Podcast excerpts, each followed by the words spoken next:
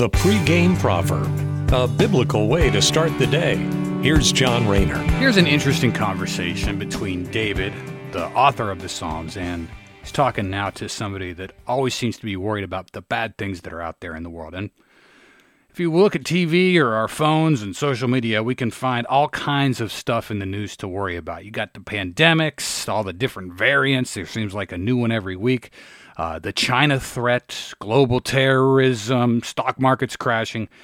Honestly, it seems like media companies have kind of become these merchants of fear that use threats to keep us glued to the TV. And that's a whole other story. But today we're reminded that when we are challenged by the wicked things that are out there in the world that give us cause to worry, we are to do what the righteous does, and that is to keep our trust in God. Here is Psalms chapter 11, verses 1 through 3.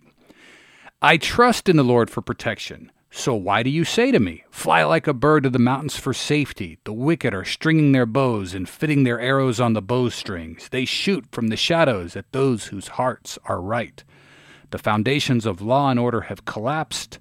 What can the righteous do? That's what the, the nervous Nelly is saying to David. He's saying, The sky is falling. What can a Christian do with all this evil in the world? And now we go to verse 4, which is David's reply. But the Lord is in his holy temple. The Lord still rules from heaven. He watches everyone closely, examining every person on earth. That tells us that God misses nothing. We are to leave all the wicked things and the stuff that want to weigh us down to God because God's going to see all this stuff through. God reigns over all of these evils in the world. He was way before and he always will be. And David, the psalmist, reminds us trust in God, trust in the fact that God looks after his children. That's how he opens up today's psalm.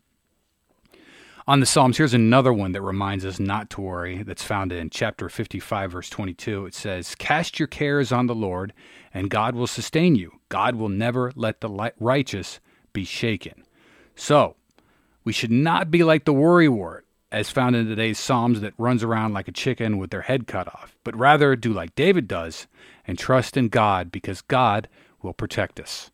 Thanks for listening and have a great day. Take care and God bless. The pregame proverb with John Rayner. Look for it on all podcast platforms and have it delivered to your smartphone. The pregame proverb, proud partners of The Bar, the Biblical and Reformed Podcast Network.